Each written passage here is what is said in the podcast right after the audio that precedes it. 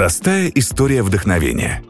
Когда мы готовили первый сезон подкастов, э, я задала вопрос своим подписчикам, кого было бы интересно послушать, чью историю узнать. Многие написали, что это главный редактор, создатель журнала о стиле жизни «Ветер Магазин» Вера Почуева. И с этого момента я загорелась идеей пообщаться с Верой, которой удалось не только сделать очень красивый журнал, но организовать фестиваль, школы с мастер-классами, воркшопами, открыть несколько магазинов. Мне не давал покоя вопрос, откуда столько силы, вдохновения и идей в одном человеке. Как Вера почувствовала свою волну в жизни, как сумела закрутить вокруг себя пространство, в которое попали нужные люди, небольшая творческая команда, которая помогла сделать столько проектов. Об этом и многом другом а, говорим сегодня с Верой Почуевой.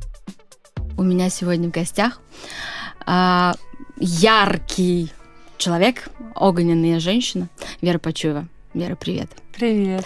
А, мы с тобой так долго собирались встретиться. С винишком, без винишка. Наконец-то это, а, это произошло.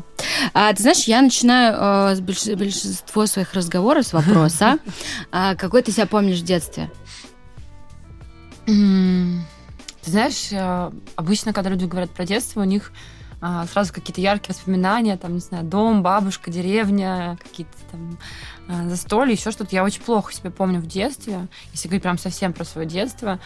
А, я знаю, что я была очень диким, непослушным ребенком, таким мальчуганом, который все время со всеми дрался, отстаивал а, права, а, не знаю, там, а, раздавал какие-то конфеты. Мне кажется, а, вообще то, что есть во мне сейчас. А, очень многое пришло, естественно, с детства, но надо мной все время стебались и говорили, что я какой-то Робин Гуд. То есть я там все время была, так как я была самая высокая, самая мощная девочка в школе, в классе и так далее. И на всех а, фотографиях, а, знаешь, когда ты класс, классный руководитель стоит в середине, там, или директор, и вот эти дети, всегда была такая огромная такая дылда с пушистой кудрявой головой. Я не любила свои волосы кудрявые и не расчесывала их. Мама мне все время стригла их просто вот до ушей. И, соответственно, угу. у меня был просто такой дикая афро. Вот. Меня, естественно, обижали за это. Все время обзывали там всяким взрывом на макаронной фабрике там, и угу. так далее. И вот я, естественно, всех поколачивала в школе, и старшеклассников и так далее. Вот. У меня все переломано. А, я помню, что я сегодня придумала какие-то игры, а, казаки-разбойники. В общем, а, где кто-то дерется, выясняет отношения, обижает слабых. Там всегда была я в синем плаще. Вот, наверное, я помню, что моя мама очень часто была у директора, потому что ее постоянно вызывали за различными проступки. Вот, я, наверное, успокоилась только к институту. Вот я как раз хотела спросить, успокоилась ты или нет? Ну, в каких-то моментах, мне кажется, да, я до сих пор еще горю этим диким огнем. А, огнем, наверное, справедливости и каких-то а, моментов жизненных, в которых ты понимаешь, что а, тебе там нужно быть, ты, mm-hmm. ты должен это сделать. А, почему, не знаю, вот действительно не знаю, но какие-то действительно аспекты были прям с детства. Но на самом деле я всегда была, если говорить про школу, наверное, таким... У меня много друзей с кем я дружу и общаюсь хорошо там с начальной школы, mm-hmm. и мне не нравилось мое имя. Я всем говорила, что я Вероника. И друзья прям детства-детства все меня называли Ника.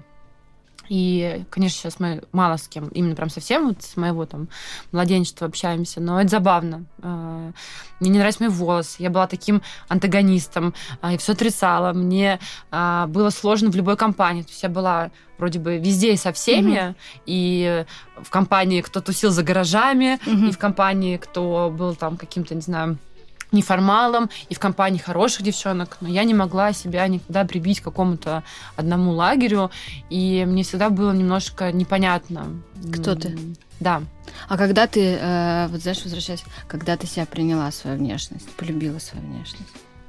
Мне кажется, наверное, вообще с приходом ветра в мою жизнь, ну, ветра, ветер, магазин, а, я начала, наверное, действительно осознавать себя, осознавать свое место, зачем я пришла в этот мир, а, ну, какие-то такие, наверное, свою философские понимать. моменты, да, которые продолжаются до сих пор, но кто я, что я и зачем я, я действительно поняла, наверное, уже в осознанном возрасте, там, 25 лет.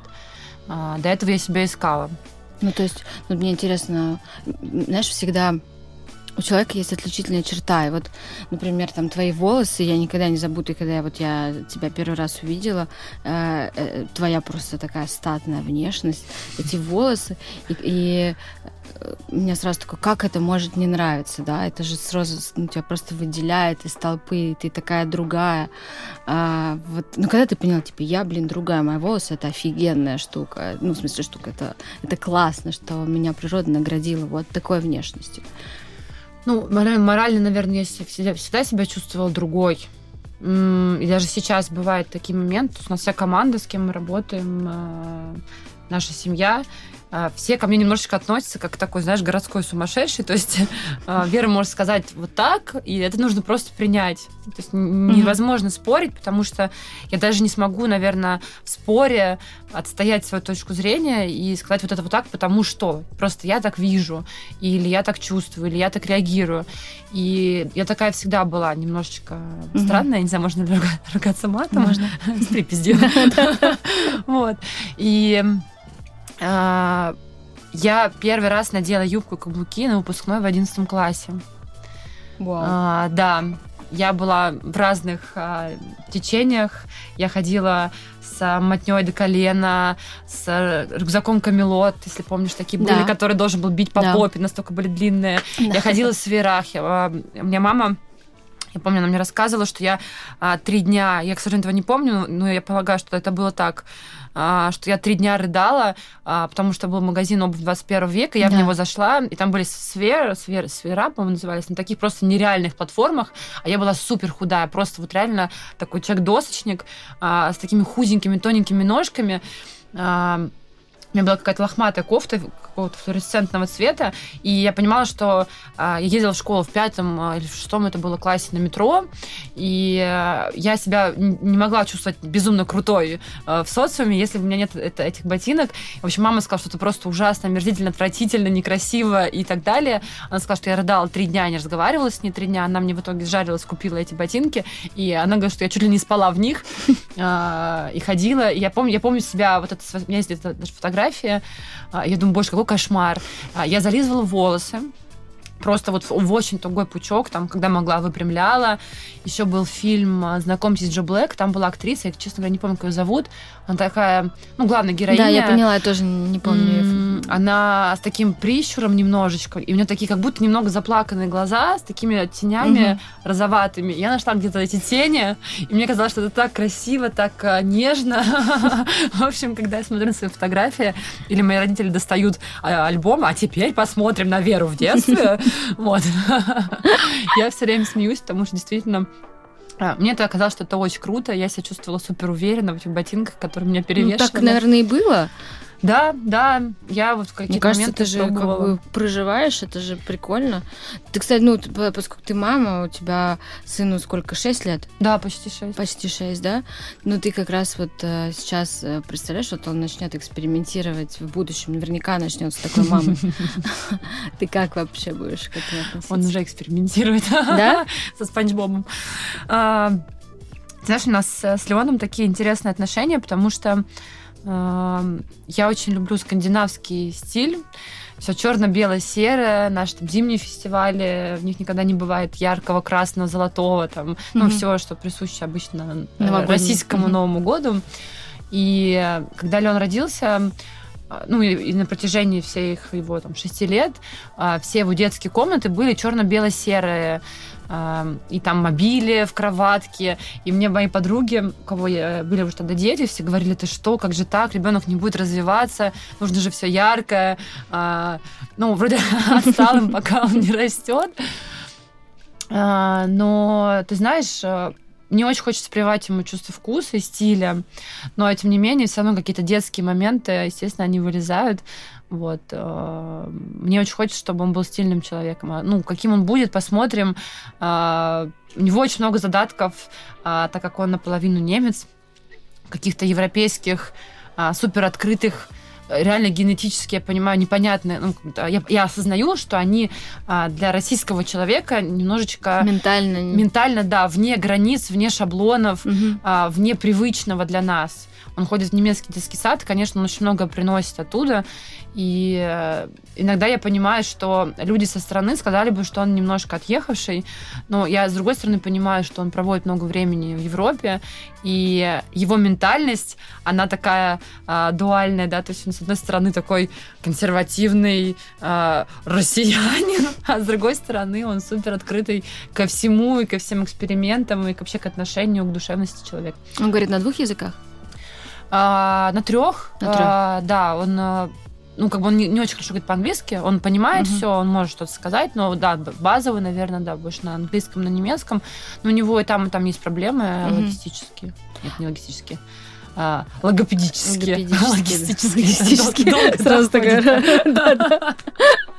Слушай, а ты задумываешься о его будущем а, в плане, где он будет жить дальше? Ты бы хотела, чтобы он а, дальше жил в Европе, которая вроде как более спокойная там, да? Или чтобы он оставался здесь и развивался в России? Или ты оставляешь этот выбор за ним? А, Ох, это такой сложный политический момент, а, относящийся там и к межличностным отношениям. Да, у нас а, с папой Леона очень, правда, хорошие отношения. Мы сумели, как не делают многие, опять же, да, там россияне, почему-то у нас принято расходиться, разводиться со скандалами, с истериками, с дележками детей, с судами. А, К сожалению, у нас в нашей сейчас семье такие моменты тоже касаются, и ну, это, это правда сложно, выматывающе. И в конечном итоге, задавая себе вопрос, зачем ты все это делаешь, ты понимаешь, что страдают только дети, а, которые абсолютно не заслуживают такого. Вот мы выбрали для себя с Тоби решение, приняли решение, сделали выбор а, быть друзьями, а, быть прекрасными родителями Леону. Он супер счастливый от того, что у него а, две семьи, а, несколько домов, а, бабушки, дедушки в Германии, в Москве, здесь, везде. Но а, сейчас стал вопрос а, школы. И э, в Германии в школу идут 6 лет. И он пойдет в школу в немецкую, единственную немецкую школу в Москве. А, Я была на родительском собрании в прошлый понедельник. Я поняла, что я даже не знаю, как я буду делать с ним уроки, потому что там нет русского языка. То есть там только немецкий язык, там немецкий базис, там вроде как бы вводятся какие-то двуязычные уроки, но опять же а, русский язык, когда мне директор школы сказал, что ну русский язык а, у нас будет факультативно, мы будем рассказывать о русских обычаях, о русской культуре, ну вот, например, о масленице. И я такая сижу и думаю, то есть вы считаете, что русский это только типа масленица, водка, медведь, чем Ну мы рассказываем ребенку. Но есть очень много забавных э, вещей. Например, если он у них другая система образования. Если, например, он закончит 11 классов, а, хорошо их закончит, он, и там какой-то KPI получит, опять же там нет ЕГЭ, а, он может поступить в любой институт мира, в любой Да, институт Германии. А, И, конечно, это очень круто. Я за то, чтобы он учился потом в будущем, наверное, не в России. Хотя никто не знает, что будет через да. 11 лет в России. Возможно, нас всех Уже поработит не будет? коронавирус. Но а, если он не закончит, если он не перейдет из 10 в 11 класс, как мне объяснили, то у него не будет и русского аттестата. А. Вот. Но вроде сказали, что ни одного еще такого ученика не было, поэтому как-то они его Ну, дотянут. слушай, я вчера читала, что ты до ветра вообще прошла такой достаточно большой путь. Ты работала в республике? Да, я открывала республику первую. Ты Ну, открывала... Как... открывала как... Ну, я тогда была продавцом, мне было 18 лет, но наш состав был первый. А, Состав команды Вадима Дымова, а, которая открывала республику. Она там была единственная на Маяковке. И, на мой взгляд, мы все никак не можем с Вадимом а, сконнектиться и сделать интервью. У меня к нему миллиард вопросов. И один из них, пожалуй, наверное, такой лично для меня болезненный. Зачем нужно было делать сеть? когда, ну, я, я понимаю, с точки зрения бизнеса теперь, да, будучи там а, микробизнес-вумен Мгм. относительно а, Вадима, да, я понимаю, что зачем это происходило, естественно, да, но а, это было какое-то невероятное движение. Пространство. Это был человек, который открыл в Москве место, а, где люди могли быть собой, То есть это был не просто книжный, а, где ты там в беретике, в очечах а, шаришься там в томиках Бродского в поисках истины. Это был маленький кинотеатр, где показывали запрещенные фильмы, кафе. А, он работал круглосуточно, ну, да, до сих пор работает. Да, это был первый книжный, и к нам ночью у нас были смены с 9 утра до 9 вечера, либо с 9 вечера до 9 утра. И вот эти вот ночные смены, когда, естественно, тебя рубят, ты хочешь спать, но ты читаешь книжки, нам разрешали читать. Я никогда в жизни столько не читала, как в республике, потому что а, для наших руководителей было очень важно, чтобы мы могли человеку, кто приходил к нам, а, рассказать вообще про книгу, не просто там прочитав аннотацию. У нас читал даже охранник на входе, он все время сидел с книжкой. А, к нам приезжала куча селебов а, ночью, и для меня, как там для 18-летней девчонки, это был какой-то шок, потому что мог с людьми, которыми ты, которых ты читал, там тогда еще была афиша на волне mm-hmm. вообще популярности, был журнал «Большой город», ты читал этих людей, ты за ними следил, и вот они приходят, ты с ними разговариваешь, у тебя какой-то смолток с ними, меня дико вдохновляло. Было очень смешных, много смешных историй. Вот а, я одну всем рассказываю а, друзьям своим. А, там как-то пришел мужчина, по-моему, он на тот момент, ну, это был очень взрослый мужчина, а я очень много тогда тусовалась. Просто у меня были какие-то, ну, представляешь, 18-20 лет, у тебя свобода, какие-то первые твои деньги. Это было время ночных клубов, восьмой да, да, год. Да. Там, не знаю, все рекой, блестки, Москва. И а, я во всей этой тусовке, то есть я умудрялась там тусоваться там, до 7 утра, где-нибудь с крыши мира, потом выползать там к 9, ехать на работу а, со старым мейкапом, переодеваться в какие-то кеды, кидать каблуки и еще 12 часов стоять. А, тогда еще были силы на это. Да, я тоже хотела сказать, представляешь? Да, и пришел как-то мужчина и говорит, вы знаете, у меня, говорит, есть жена, и у меня есть любовница, и я не хочу, чтобы просто это была моя любовница, с которой я сплю. Я хочу, чтобы у нее что-то после меня осталось. То есть я уже понимаю. А у нас еще была такая фишка, что каждый продавец был закреплен за каким-то отделом. Uh-huh. Был человек, отвечавший за музыку и uh-huh. фильмы, а, а я отвечала за а, художественную, не за художественную, за Боже, как же это называлось? Ну, в общем, за весь арт, за все вот эти mm-hmm. фото, книги красивые. Mm-hmm. Да, на втором такие... этаже, да. Кофе тейбл бук такие большие. Да, книги, да, да. А, по-моему, даже это был раздел не искусство, ну, в общем, не суть. А, и он сразу направился ко мне, он говорит, я знаю, что вы мне поможете, а, я хочу, чтобы моя любовница, когда я с ней расстанусь, через какое-то время, чтобы она духовно была развитым человеком. И он говорит, я, я буду к вам приезжать раз в месяц, и вы мне должны собирать одну книгу про fashion, одну там про историю, одну какую-то классику, одну нонфикшн, одну художественную, одну какую-нибудь там какого-нибудь интересного поэта. Я такая как бы стою, ну, зная примерно, как выглядят эти все девушки, э, говорю, слушайте, мне кажется, что ну, это бесполезно вообще, ну, как бы она просто, скорее всего, выкидывает их mm-hmm. и там, ну, какие-то красивые книжки разглядывает. Он говорит, а, вы меня недооцениваете. Она пишет мне а, сочинения и делает мне пересказы. Вот. Он ездил, наверное, полгода и однажды я в конце своей работы, он приехал с этой девушкой, чтобы познакомить меня с ней. А, у нее был огромный молочный коктейль, а, и она так делала своими губами эту трубочку а, и так смотрела на меня и хлопала глазами, что я поняла, что все-таки, мне кажется, она, она лукавила с пересказами. Вот, но это было забавно. У нас было очень много классных людей, интересных. Да, и первая моя работа была «Республика». А, там продавалась куча всяких клевых ништяков. Но сейчас, конечно, не знаю, открыв Инстаграм, а, Facebook, э, любой сайт на тебя сразу свалится, 100-500 брендов, дизайнеры, а, я там шью, вяжу, пеку, делаю mm-hmm. что угодно. А, тогда этого не было вообще ничего. Не да, было микропредпринимателей, да. не было инфлюенсеров, вообще не было никого.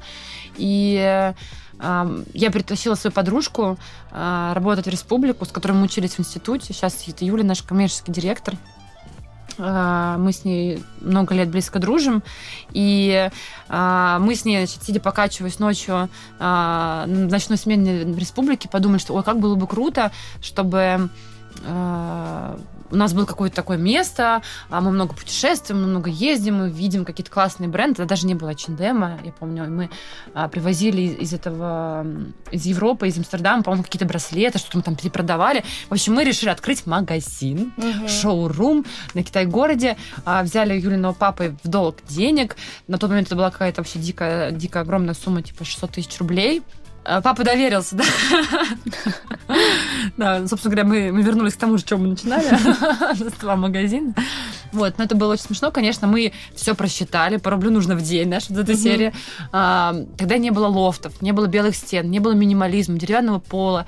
Мы фанатели от розового цвета, и мы покрасили стены в нашем шоуруме в дичайший малиновый цвет. Я вообще не представляю, как, как на фоне этого цвета что-то может продаваться. А, мы съездили на закупки, привезли что-то из Стамбула, из Амстердама, а, из Парижа, по-моему. Я даже не помню, какие были города. Но, в общем, это было немножко Европы, немножко Азии, немножко Востока. Потом добавился а, Бангкок. И параллельно мы продавали русских дизайнеров, но тогда русский дизайнер это был не человек, выпускающий коллекции, имевший какой-то, какую-то линейку, какую-то стратегию. Это был просто человек, который... У меня вдохновение! Я сшил 10 платьев а потом, о, у меня вдохновения нет, я больше не хочу ничего шить. Естественно, у нас все было с перебоями, э, с странной ценовой. Естественно, мы прочитались во всем, а, начиная там от бизнес-плана и заканчивая там продажами. Мы параллельно учились и проводили там 3-4 дня в нашем этом розовом шоуруме. К нам даже, помню, приезжали какие-то каналы, типа MTV, и снимали что-то про нас. И мне теперь дико стыдно, когда я вижу эти видео, но с другой стороны я вижу свой прогресс, и я понимаю, что а, лучше не стагнировать, а развиваться. И после шоурума мы закрыли, естественно, через какое-то время, я даже не помню, отбили ли мы все папины деньги. А, честно, наверное, признаться, боюсь, что нет. Вот, потому что в какой-то момент а, Юля психанула, пошла работать в РЖД. А я пошла работать в Зару, директором Зары. Какой магазин был? Знаешь, это тоже забавная история, потому что я э, открыла Headhunter, мне было очень обидно, я хотела понять, почему же что-то у меня не получилось, почему, э, ну, вроде все же было классно, э, но тогда не было Инстаграм, тогда был ЖЖ, и мы все, все вещи да. фотографировали, боже, даже лучше, надеюсь, твои подписчики не будут гуглить, это не скажу название, но у меня есть реально ребят, которые на меня подписаны еще с тех времен, с времен ЖЖ, когда я изливала какие-то свои душевные, сердечные моменты. У меня, кстати, тоже был. И они помнят меня по этим розовым стенам. И, конечно, или говорят, я вас купил там какое-то платье, но до сих пор я выношу. Я думаю, боже мой, боже мой, Прости, Да-да-да. Вот, и я я решила подумать э, и как-то осознать вообще свои, свои ошибки. Зашла на HeadHunter. Э, не помню, почему я нашла бренд Indetex. Там было написано, э, там, требуется директор магазина. Я подумала, хм, ну я же была директором магазина, ну как бы вообще, вообще нет никакой разницы. Я отправила резюме каким-то образом, я не знаю вообще почему. Э, я не особо хорошо умею убеждать людей словесной перепалки, скажем, э, меня взяли директором, и я прошла три месяца стажировки в Химках, мега-химки. Э, у меня была такая наставница, которая сразу сказала, «А, ты москвичка, ты вообще здесь не сможешь держаться. Это работа для тех, кто хочет впахивать просто нон-стоп на бога Зары. И вообще, в общем, ты отсюда вылетишь. И меня это так покоробило. Вообще у меня внутри сидит такой внутренний папа. Папа у меня очень, папа у меня занимается бизнесом, и он очень такой самокритичный человек, и всегда критиковал меня. А, ну, полагаю, что все-таки на, на лучшее, на лучшее совершение. И когда мне... И он всегда говорит, ой, у тебя это не получится. Я там хотела научиться кататься на сноуборде. Он говорит, слушай, да ты вообще там, у тебя первое дерево твое, ты просто сразу же в него. Потом а, я хотела научиться водить машину. Говорила, слушай, ты там право-слева путаешь, ты вообще не сможешь водить. Первое дерево твое. И у меня всегда такой сидел внутренний подзуживающий папа. Если мне кто-то вообще в жизни говорил или говорит на самом деле до сих пор, что Слушай, мне кажется, это какая-то история, которая не выиграет, не получится. Mm-hmm. Все. Меня, чтобы меня завести, мне нужно сказать, mm-hmm. что у тебя это не получится. И э, когда она мне это сказала, прям чуть ли не на первом э, моем рабочем дне, вот на этой стажировке, а, я сдала идеально все вот эти там необходимые, mm-hmm. там, ты дни, там, по-моему, две недели работал на складе, просто складывал кофточки. Потом ты две недели работал на выдаче, mm-hmm. на примерке. Знаешь, я с тех пор всегда вешаю вещи. я всегда да. очень бережно отношусь к людям, потому что это ребята, которые получают, ну, я думаю, сейчас, наверное, тоже не сильно больше, чем тогда. Тогда у меня ребята получали, по-моему, 150 или 200 рублей в час. А, тебе за это швыряли в лицо вещи, или ты такой разложил всю смену вечером под закрытие без 5-10, у тебя вся кофточка, кофточка, у тебя все красивенько, зал закрыт, тут врывается какая-нибудь маман с тремя детьми, который просто расхреначивает весь магазин, и ты потом до 11 вечера стоишь просто с слезками на глазах все собираешь. Мне дали убыточный магазин в Рио на Академической, угу. а, очень специфический, с очень а, сложной аудиторией, скажем. А, я никогда в жизни так не рыдала. Я так же, как и ты, мне сложно угу. себя, наверное, не сложно меня довести до слез. Хотя в последние дни я стала такая сентиментальная. А, но тогда ко мне пришел региональный территориальный коммерческий директор, и я каждый раз закрывалась под сопки, просто рыдала на взрыв. Почему? Потому что ты знаешь, это очень...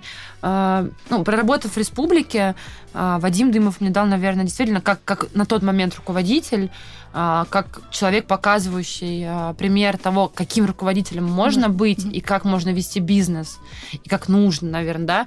А тут меня просто окунули в другую реальность, когда ты зарабатываешь деньги на огромный концерн, по-моему, если не ошибаюсь, владелец Inditex э, чуть ли не самый богатый человек да. Э, мира, или они с LVMH как-то там э, Ну, он один из самых богатых. Да. да, то есть тут все продумано, все четко, тут нет интуиции, тут все проработано. Ты просто маленький винтик, который обязан выполнять набор функций. Да, и вот это вот ощущение себя этим винтиком, а, каким-то муравьем, который тащит огромную палку, непонятно зачем, и абсолютное обесценивание человека вообще в системе. А, меня учили, я специально ездила на тренинги, меня учили а, что, ну, быть таким руководителем, чтобы когда я заходила в магазин, чтобы меня люди боялись. То есть мои там ребята, подчиненные, они были есть я, я не, могу, не могу сказать слово подчиненный, потому что я этого не говорила, наверное, с тех пор. Угу. У нас в команде нет подчиненных. Угу. У нас действительно семья, Команда. и каждый человек, да, он абсолютно равнозначен а, друг другу. Нет угу. такого, что там я начальник или там Женя руководитель, и там наше слово последнее или там главное. Угу. У нас каждый человек может составить свою точку зрения, и я ко всем прислушиваюсь. Я понимаю, что я не идеальна, и ну, это такое самодурство, наверное, с какой-то стороны. Вот. И я, понимала, я поняла, я увидела, я понимаю, что этот опыт был действительно мне дан для того, чтобы я поняла, как не нужно работать, каким руководителем не нужно быть. А, я ушла прям с неврозом, потому что я работала там с 7 утра, со всех поставок до там 11 вечера, потом ты открываешь магазин, а, потом там куча всяких заказов, вот этих вот всех историй. А, мне кажется, что сейчас там стало помягче, потому что приходя в эти магазины, я вижу такую небольшую расхлябанность, наверное, у ребят. Я думаю, что мне очень хочется верить, что что-то поменялось. И ты знаешь, на самом деле, если говорить даже про образование, будущее детей, наших. Э, к нам сейчас приходят э, ребята работать там, продавцами, консультантами, э, кассирами, стажерами, ну, на какие-то такие позиции. Они не пошли учиться в институт.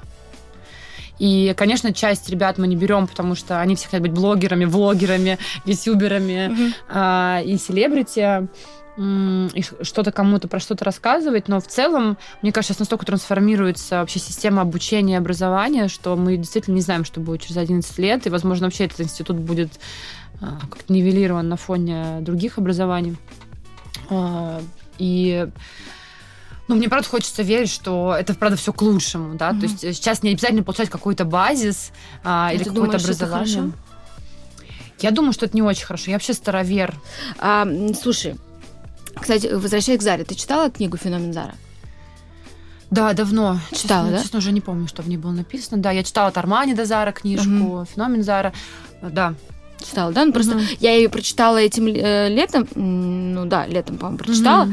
И вот мне было как раз интересно пообщаться с людьми, которые работали в этой системе, потому что в книге, конечно, это просто типа гениально, все знаешь, все и все о людях, все про людей, все про как раз сотрудников, чтобы всем все было хорошо и так далее. А Вот, и мне было интересно сравнить, а, правда это или нет. Ну, ты, ты не помнишь, ты когда читала, ты думала, что это, знаешь, или это где-то близко с правдой? Знаешь, наверное, так как я из семи предпринимателей, и э, половина меня это человек творческий, э, человек тонко чувствующий, человек восприимчивый, эмоциональный, не знаю, наверное, внутри ранимый, подверженный э, влиянию критики, наверное, да, и непринятия, там, опять же, если мы говорим про мое детство, да, и про самореализацию, то, что для меня всегда было очень важно. С другой стороны, я человек, а, понимающий и четко осознающий процессы, бизнес-процессы, не знаю, там, бухгалтерские процессы, финансовые, коммерческие. Я могу не во всем разбираться и, честно, не хочу углубляться в эти вещи. А, и считаю, что каждый должен заниматься своим делом, и если у человека есть суперсила, он должен ее реализовывать в своем потенциале. Но я могу понять и, и одну сторону, и другую. И, конечно, как э, человек-предприниматель и человек, занимающийся бизнесом, а, там все круто. Но с другой стороны, я понимаю, что, опять же, на примере наших фестивалей, нашего журнала, всех наших проектов, а, делая бизнес для души, как вот Starbucks, там, да, mm-hmm. у них куча книжек про это. А, для меня это немножко фейковая корпоративная культура, как такой пузырь. То есть ты делаешь вид, а, что ты работаешь на огромную корпорацию, а, как вот нам, нас учили в Заре, да, в Inditex, что я, честно, не могу сказать, ну, это было, правда, там, типа, 10 лет назад, насколько сейчас mm-hmm. это так, но тогда, я думаю, что все-таки основы базиса, они остаются. Но тогда нас учили, что а, вы работаете в лучшем fashion-бренде мира, вы работаете, а, то есть вы часть, да, конечно, очень громогласные американские слова, you are bigger than you think, you are like the power, вот это вот все. А, и ты действительно в какой-то момент в это веришь. Но по большему счету, счету а, мне кажется, что всем на тебя насрать, реально. И ты просто человек, который выполняет свои функции и приносит деньги. Mm-hmm. Если ты плохо приносишь деньги, или ты мало приносишь деньги, или ты неэффективен, тебя очень быстро меняют на другого человека. А как ты считаешь, вот э, сейчас, будучи владельцем э, микробизнеса, но тем не менее, можно ли расширяться в больших масштабах, но при этом сохранять э, настоящую mm-hmm. такую духовную близость и внимание и отношение к своим сотрудникам? чтобы команда оставалась командой даже в большом масштабе? Ты знаешь, мы ветру в этом, в этом апреле будет 7 лет. Мне вообще не верится. Мне кажется, нам еще год, и мы сейчас, и когда говорят слово стартап, я такая, да, это же мы, мы же стартап. А, мы 4 или 5 лет работали просто в ноль, в минус. Вся команда работала бесплатно. А, люди, которые приходили к нам а, в команду, фотографы, иллюстраторы, дизайнеры, а, авторы, журналисты, ну кто угодно вообще, приходили, видя какой-то потенциал коммерческий для себя, они очень быстро уходили, потому что они понимали, что эта история вообще про идею, про идеологию, про движение и про комьюнити. И мы действительно за эти годы построили очень крутое, классное комьюнити людей, прежде всего потому, что мы им ничего не продавали, ничего не навязывали. Я не знаю, как мы существовали, честно. Но вся команда, с которой мы начинали «Ветер», конечно, она очень сильно увеличилась за эти годы, но все ребята, которые были сначала, а, они все стали успешны в своей сфере, в своей среде, но они все до сих пор с ветром. Это безумно круто. И ты знаешь, ни один человек ни разу не спросил, а, а помнишь, я там в 2015 сделала для вас, не знаю, там 40 съемок. А, и я, конечно, стараюсь по максимуму сейчас привлекать ресурсы, финансы для того, чтобы моя команда хорошо зарабатывала. Но, тем не менее, даже сейчас до сих пор а, мы такие, ну, если говорить про журналы, это супер нативная, некоммерческий, наверное, невыгодная, неэффективная затея, но это сердце всех наших проектов. И мы позапрошлом году начали сильно расти. А, и когда я вела мастер-класс в прошлом году и де- переделала презентацию, у нас там есть э, слайд с цифрами, в котором написано, что там первые три года мы зарабатывали 0 рублей в год, потом там 3 э, миллиона выручка была, оборот, оборот, я говорю там, да, просто в целом оборот, не прибыль. Потом была 7, потом 15, и вот прошлой весной я говорю, э, ну, мне бы очень хотелось не то, что мне, мне бы очень хотелось, я написала план для себя, как такой, знаешь, посыл во Вселенную, mm-hmm. хотя говорят, что Вселенная э, от того, что мы просим, нам дает только 30%, поэтому просить нужно много и не стесняться, потому что все мы этого заслуживаем, да, я очень долгое время это то, что я начала отрабатывать с коучем три года назад. А, я очень долгое время боялась, а, действительно боялась денег. Для меня да. деньги опять же, там из моего прошлого, из там детства, э, из там 90-х, да, в которых выросли наши родители, это было что-то запретное, что-то плохое, что-то приносящее, не знаю, там смерть, неудачи, высокий забор, э, воровство, э, какие-то прям действительно глобальные трудности, и я не могла их брать, я не могла их просить, я не могла вообще думать о деньгах, и мне всегда казалось, что, ну, ветер, это же проект не про деньги, И команда это же тоже не про деньги. Соответственно, почему я должна эти деньги просить? Почему я должна их зарабатывать? Я их не заслуживаю. И я действительно много лет жила с, с этой установкой. И как бы, соответственно, потом я часто спрашиваю, а почему, почему у нас нет денег? Да, потому что они мне не нужны. Я их не прошу, я их не вижу. А, сейчас я стараюсь, и то все равно даже вот меня сейчас коуч спрашивает, ну что, какой у вас оборот был в прошлом году? Вот на этом слайде было, если не ошибаюсь, написано да, 35 миллионов. И скажу честно, я когда а, Ко мне приходит там 50, 60, 70 человек. На эти курсы я их делаю раз в год, а, рассказывая вообще о том, чего мы добились, что нам этого стоило, а, и э, какие ошибки мы набили, делюсь опытом. И я помню, что я произношу эту цифру, я ее написала просто ну, в каком-то страхе, что же какая-то огромная цифра, которую я никогда в жизни не получу. Хотя это же оборот, даже да, это не то, что меня там принесли да, конечно, в, в, да. чемодане. А, и у меня, опять же, в голове, знаешь, такой мой потенциальный какой-то фейк-хейтер говорит, «А, она все потратит, она все тратит на себя, на туфли. Хотя мы все деньги вкладываем реально в новые рабочие места, в команду, в увеличение зарплат, в новые проекты. А, иногда кредитуемся, потому что нам, да. например, сейчас действительно не хватает, а, какие-то mm-hmm. кассовые разрывы происходят. И я помню, что я говорю эту цифру, а у меня так дрожит голос, потому что я сама в нее не верю. И в конце этого года а, наш бухгалтер просто с, а, выдирая волосы на голове, сказала, что, о боже, мы скоро перейдем лимит, который возможен для одного ИП. Вы понимаете, что с вами будет в следующем году. А, то есть у вас там выручка только по ИП, поэтому одному там больше 45 миллионов. А, я такая, что? Сколько? Где, где эти деньги? я, я ничего не купила себе. Я, а, ну, то есть мы действительно с Женей все вкладываем обратно все наш проект с моим партнером. И а, если говорить о команде, да, возвращаясь к этому вопросу, а, очень многие люди сейчас, вот именно сейчас, а, проверяются даже не только временем, а проверяются деньгами. И я, наверное, такой человек. А, я вообще еврейка, и у меня папа очень такой а, экономически эффективный человек. Я не знаю, будет он слушать этот подкаст или нет, я думаю, что да. А, а, я все говорю, пап, ну вот это же там жадность, ну, про какие-то моменты, да, потому что я такая, знаешь, мне деньги жгут карман. Вот у меня лежат, не знаю, 300 тысяч, а, которые Надо я могу получить. Снимать. Да, и причем сейчас я понимаю, что раньше, когда я была девочкой, у меня был такой список вещей, которые я хотела бы себе купить. А, часы, сумки, туфли, ну, не знаю, в общем, все, что девочка mm-hmm. нам всегда хочется. А сейчас я могу себе это купить, но у меня мысли такие, так, мы можем взять этот бренд. Я давно хотела купить этот mm-hmm. бренд, а, этого mm-hmm. поставщика к нам завести в магазин. А, мы с Женей что-то проезжаем, я говорю, смотри, какое помещение. А, давай что-нибудь сделаем. Да, Ой, да. давай спа классно сделаем в балийском стиле. Ой, давай там откроем детский какой-нибудь офигенный центр. И я понимаю, что у меня другие да. игрушки стали, да, да. И, и мы такие оба. А, у mm-hmm. нас предпринимательский, ты знаешь, виляющий хвост. И я понимаю, что, наверное, как бы мне действительно досталось от папы. И папа мне всегда говорил, это не жадность, это экономность.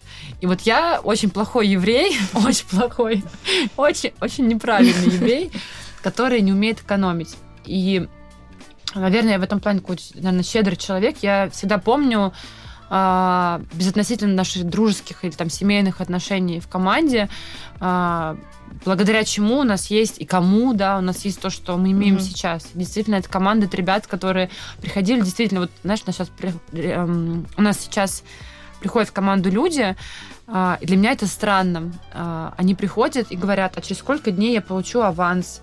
А, ну, они прям приходят про деньги. Да. Ну да, они приходят. Я понимаю, что это хорошо. То есть человек имеет право спросить, но для меня это так непривычно, потому что все ребята, которые работают в ветре, сейчас получают достаточно хорошие зарплаты.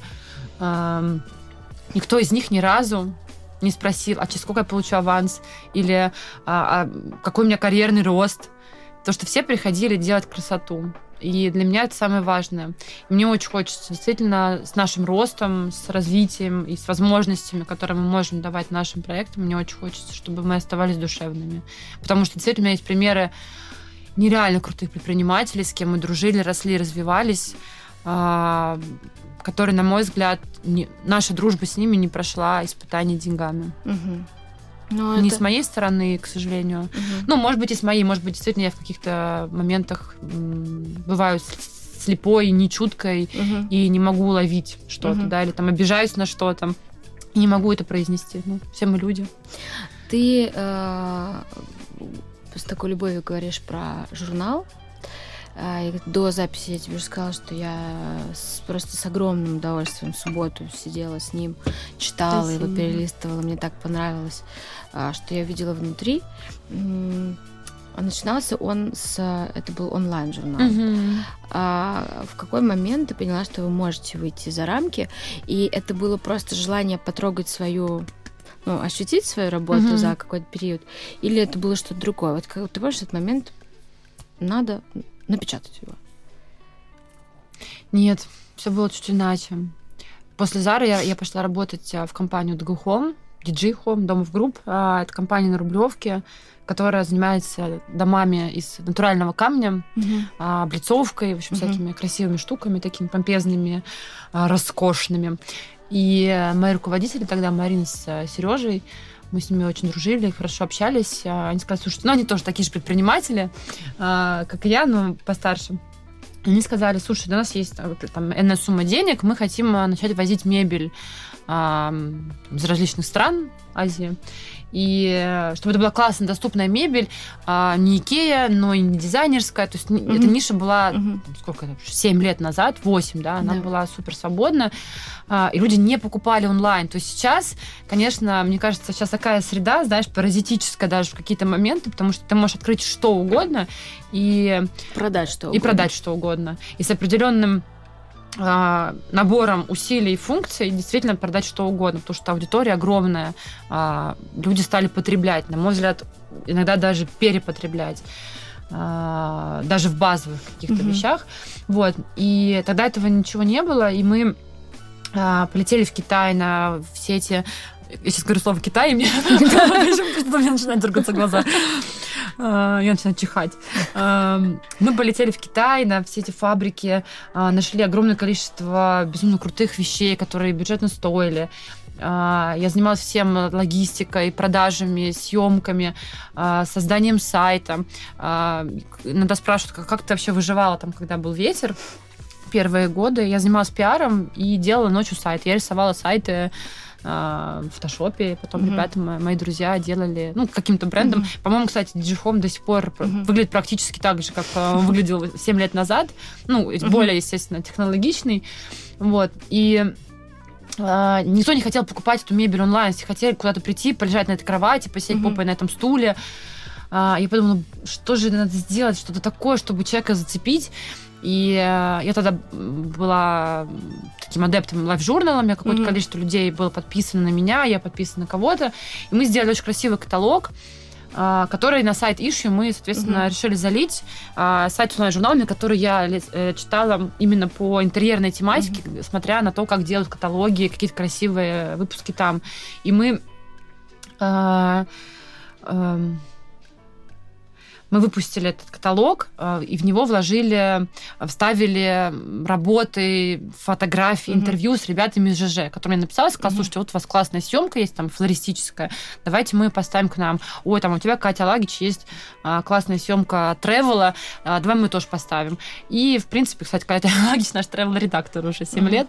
Вот, тогда мы с ней просто были подписчиками друг друга. И этот журнал нам набрал какое-то нереальное количество просмотров, типа там 15 или там 30 тысяч человек а, уникальных, я сейчас боюсь обмануть. Угу. Вот, но это был просто прорыв. Я не скажу, что у нас повалили заказы, люди э, убежали с этими стульями угу. и кроватями, но я поняла, что, о, так, это какая-то классная история. Мы начали делать еще, еще, еще выпуски. А, потом я будучи эмоциональным, психически местами неуравновешенным человеком, а, поняла, что это не мое, я не хочу это делать. А, ушла с а, той работы. А, у меня оставалось, там, не знаю, 20 тысяч рублей, на которые мы сидели с Машей Тимошенко, тоже с девочкой, которая много своих проектов, сидели, пили кофе с, там, с несколькими подружками, И, а Маша такой тоже скептик. И а, Оля говорит, девочка моя подруга, она говорит, слушай, Вер, а давай делать онлайн-журнал.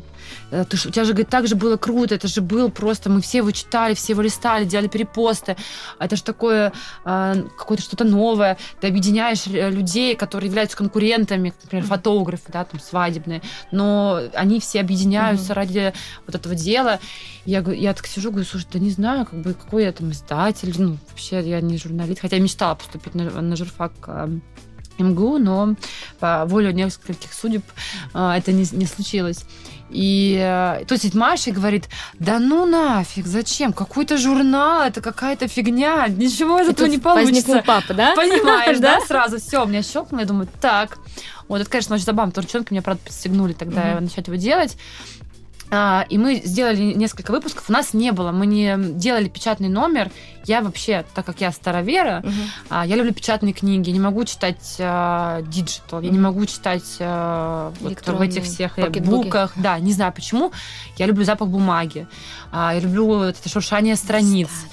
Я очень негативно отношусь внутри себя, хотя я понимаю, что не имею права осуждать, к людям, выпускающим 100-500 миллионов книг ни о чем ну вообще к издательствам, публикующим на хайпе э, блогеров молодых, э, которые на мой взгляд, нечего сказать. Это, знаешь, как преподаватель йоги. Ты к нему приходишь, а, а ему 18 лет. И ты понимаешь, что этот человек не может передать тебе мудрость. Он может передать тебе асаны, э, научить тебя какому-то базису, но он не будет твоим учителем, потому что у человека нет опыта. И для меня вот этот книжный фастфуд, вообще все, что есть вокруг, сейчас для меня такой информационный фастфуд, которому мне очень не хочется быть причастным. И на тот момент мы не выпускали печатную версию, э, хотя я, безусловно, я не мечтала, потому что это было очень дорого, у нас не было денег на это. И потом, спустя, мне кажется, к пятилетию ветра, я начала думать про то, вообще, почему настолько проектов, почему ну, они все такие разные, и почему каждый из них как-то там угу. барахтается, плавает, пытается выжить. Э, потому что каждый из наших проектов начинался с любви а, и начинался с запроса, ну, там, скажем, не могу сказать слово клиента там или потребителя, а, запроса другого человека. Другого да, человека. да. То есть действительно вот какой-то человечный запрос. А, люди, читая наш онлайн-журнал, который мы верстали первые выпуски, меня еще не было моей любимой Саши, а, с которой мы вот сейчас много лет уже делаем а, выпуски все. Я его делала в PowerPoint. Люди знают, что такое PowerPoint, я думаю, которые могут найти на ишью наши выпуски, они посмеются, поржут, конечно, потому что это просто ужас. Или есть люди, которые говорят, что это самые красивые наши выпуски. Слушай, ну почему ужас? Все же с чего-то начинают. Знаешь, вот э, мы слишком требовательны к себе. С чего ты должна была начать? Сразу с высоко... Э, Интеллектуальной да, да, ну как бы ты же получаешь какое-то знание, это круто, что ты начинаешь с чего-то и доходишь. Ты же Я очень же быть. человек. Я верю в то, что э, если человек говорит, что у меня все охеренно. Это говно. Я с тобой абсолютно Либо согласна. он стагнирует, и ему да. надо закрываться. Ну, да. То есть я каждый раз, у меня каждый раз происходят панические атаки перед каждым фестивалем, что к нам никто не придет, а, что мы... Ну, то есть у меня нет задачи удивить или развлечь людей, а, мне хочется, чтобы они просто очень качественно и круто проводили mm-hmm. свои, меропри... свои выходные на нашем мероприятии. То есть это такая история про, про людей. Mm-hmm. И если говорить про журнал, а, люди просто стали просить печатную версию. И первый наш выпуск, это был самый за год. Угу. Да, это был типа yearbook, а, просто лучшие публикации угу. за год. Угу. А потом все стали просить еще, еще, еще. В общем, мы в это все дело влезли, а, не считая никакую прибыль, ни себестоимость. Когда в прошлом году, больше года назад нам пришел Женя, моим управляющим партнером и директором по развитию начал а, задавать вопросы, а, ну, например, по магазину. У нас был малюсенький магазин ArtPlay, такой типа, самовы... точка самовывоза. И он нам задал вопрос, а, как, а, какой у вас самый продаваемый товар?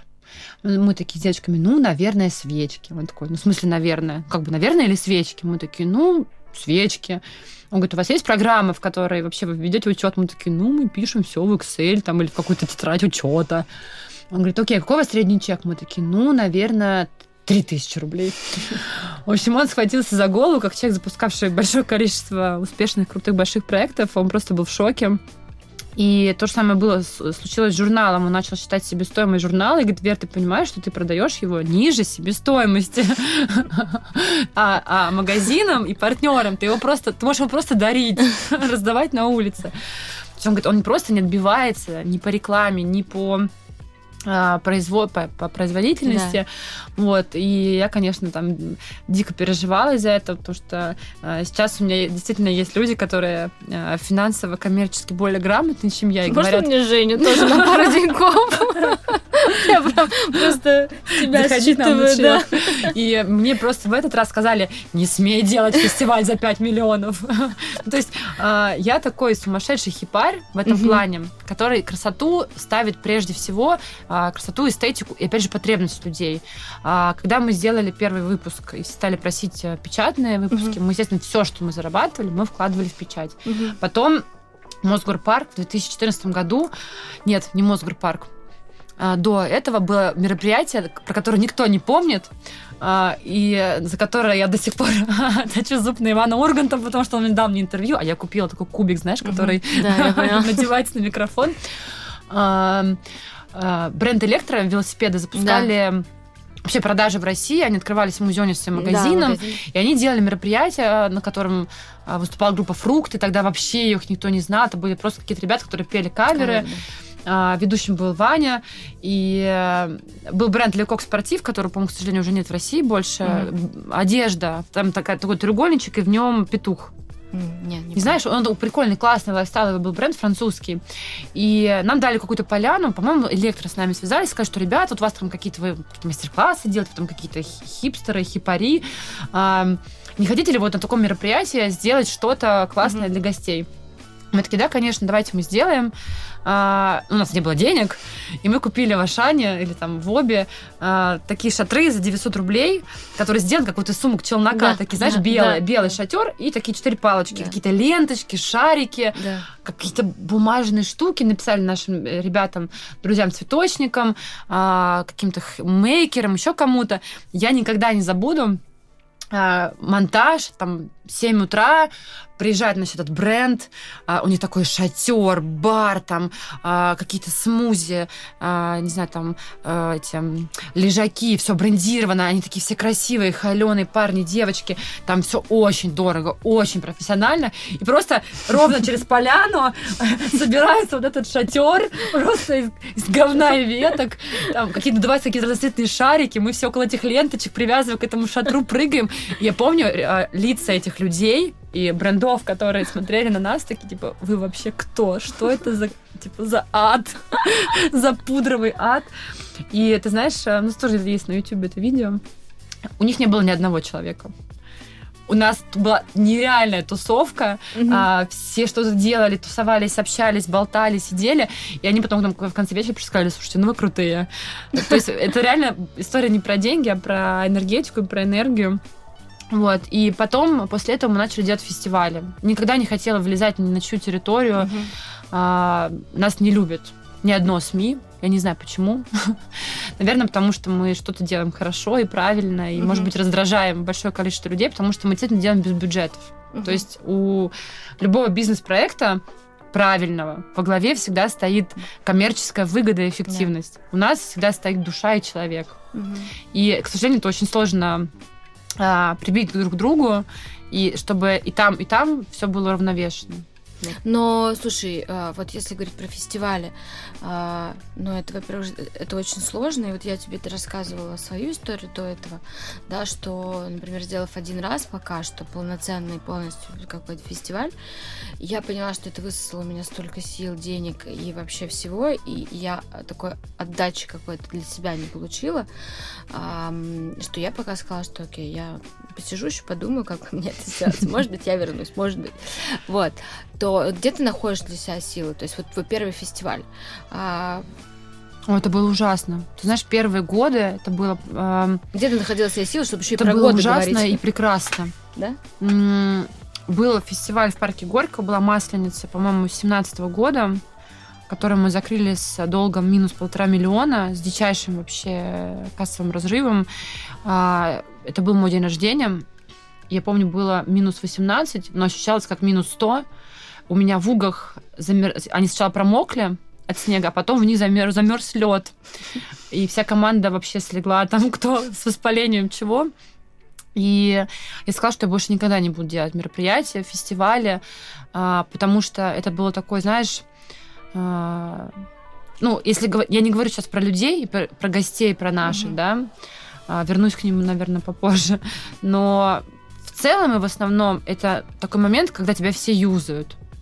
То есть юзают твою энергетику, твою энергию, твой, твой ресурс, твое время, твои силы, твою э, какую-то там собственную значимость, да, то, что ты можешь дать другим.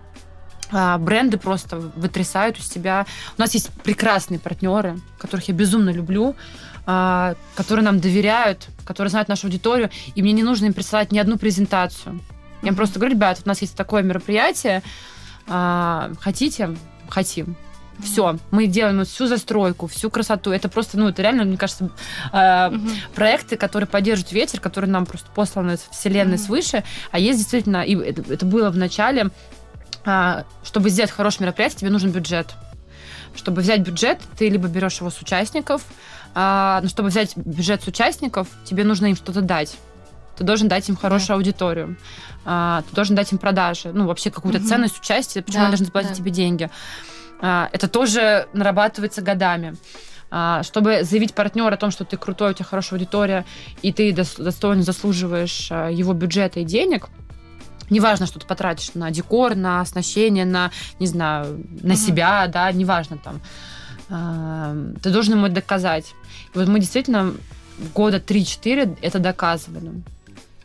Но, опять же, если говорить про силы, каждый фестиваль мы просто морально, физически изнасилованы, да, люди подходят а, сфоткаться или что-то сказать, а я понимаю, что я сейчас просто упаду, и мне действительно хотелось бы на фестивале приходить красивой, а, не знаю, там, накрашенный, вдохновленный. Красиво одетый. Да, да, обычно ты просто грязный, как бомж да. с, с немытой головой.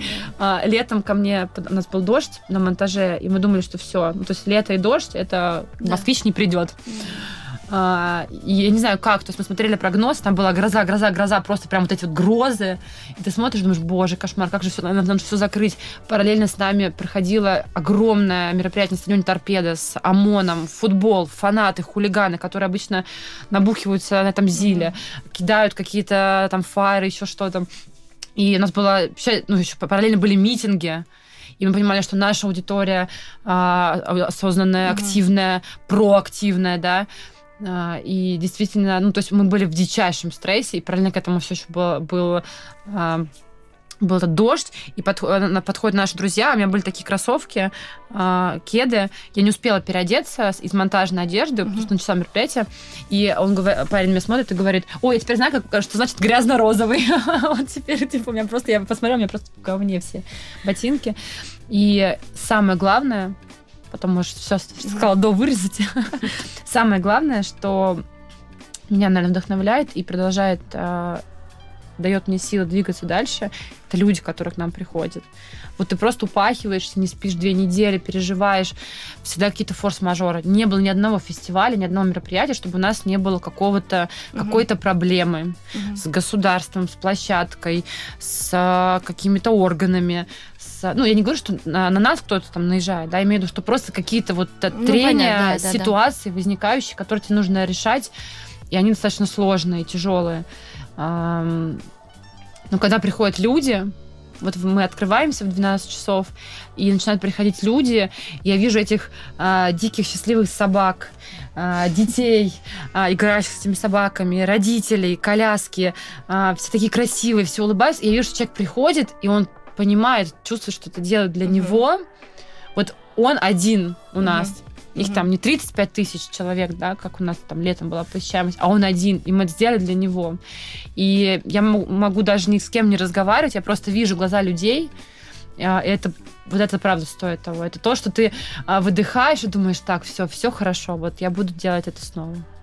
У тебя сейчас есть какое-то а, ожидание? Вот будет а, весенний фестиваль, да, в апреле? Угу. Это же весенний-весенний. Угу. Да? Весенний фестиваль в апреле. А, соответственно, летом вы поставили свой такой новый рекорд по посещаемости. А, у тебя есть, э, ну я уже поняла, что ты особо не про цифры, но тем не менее ожидание от того, что будет весной тебя придет еще больше. Или ты об этом не думаешь, отбрасываешь, и ты просто хочешь мыслить больше в плане масштаба, качества, проведения, участников и так далее. А, мне задавали этот вопрос, а, а что дальше? Вот мы каждый год ездим на Лапалузу, либо в Париж, либо в Берлин. Mm-hmm. Музыкальный фестиваль огромный, просто нереально огромный. Конечно, у меня есть мечта. Я очень хочу, чтобы у нас была крутая, классная музыкальная составляющая. Mm-hmm. А, я безумно хочу привести Kings of Leon. Или чтобы кто-нибудь их привез. Или Стереофоникс, я не знаю, или Галахеров. Ну, Галахеры к нам приезжают, а, но Kings of Leon какой-то сумасшедший ценник говорят, и я понимаю, что, наверное, ни один партнер пока mm-hmm. не готов будет а, их поддержать. Вот, но мне бы очень хотелось, с одной стороны. Но с другой стороны, я понимаю, что когда меня спросили, что дальше и как мы растем, и хочешь ли ты сделать что-то наподобие Лалпалузы, чтобы это было такое вот два дня какого-то единения людей, музыки, безумно крутых артистов, наверное, нет. Я в какой-то момент э, села перед сценой между двумя выступлениями, по-моему, это было между Лана Дель Рей и как раз э, Kings of Leon или Imagine Dragons, кто-то там был. И я начала смотреть, сколько людей работает над звуком, над светом, над сценами. Там по-моему, 10, что ли, сцен разных, с разной абсолютно музыкой, там и рэп, mm-hmm. альтернатива, и поп, и просто а, какая-то этническая музыка и так далее. И я поняла, что я не готова. Действительно, потому что мне хорошо в моем мире а, качественного, красивого продукта, да, где действительно человек на, нам на, приходят комментарии, а, люди говорят, вот я там ни разу не была на фестивалях, на летних, ну или там вообще на любых. И мне казалось, что это какие-то картинки, которые вы берете из Пинтереста, а, ну, и это все не по-настоящему, либо вы делаете там три зоны, у которых все фотографируются, и со стороны все выглядит супер счастливо. Но когда я оказываюсь, я понимаю, что эта страна, это люди, которые живут в этой стране, это город, мурашки говорю, да, там, то есть там очень много людей приезжает из разных городов, и это какое-то единение одного комьюнити людей вообще вне политики, вне борьбы, вне каких-то феминистических э, хайпов, отстаивания каких-то своих интересов. Мы не пропагандируем ничего, да, мы просто про людей. И люди понимают, что я так живу, ну, каждый человек, да, или там я хочу так жить, или а еще можно жить вот так. Угу. И я понимаю, что мы немножечко вот, вот этим по своим комьюнити, да, мы немножечко меняем людей. А, меняем себя, опять же, да, каждый раз э, стараясь быть лучше. И для меня, наверное, очень важно, чтобы вот эта составляющая, неважно, будем мы меньше, больше, мы уйдем что-то камерное, либо наоборот, к нам придет вдруг какой-нибудь огромный классный партнер, и я осуществлю свою мечту, и мы станем очень большими. Мне очень бы хотелось, чтобы вот эта душевность, вот эта вот камерность, комьюнити и любви к друг другу, она всегда оставалась, вне зависимости от того, насколько большими мы будем в будущем. О, это, это очень круто. Mm. Прям, ну, классно. Mm. Я хочу тебе от всей своей души пожелать удачи. Мне очень много сегодня отозвалось. Ты вот прям говорила, и я слышала свои мысли. Uh, ну, ты просто их уже переросла, а я еще в них живу. Или стараюсь, знаешь, из них э, вылезти. Поэтому, прежде всего, этот разговор был для меня очень полезен. Поэтому просто спасибо тебе большое человеческое за то, что ты делаешь, за то, что делает ваша команда. И Спасибо, что ты сегодня к нам пришла. Спасибо.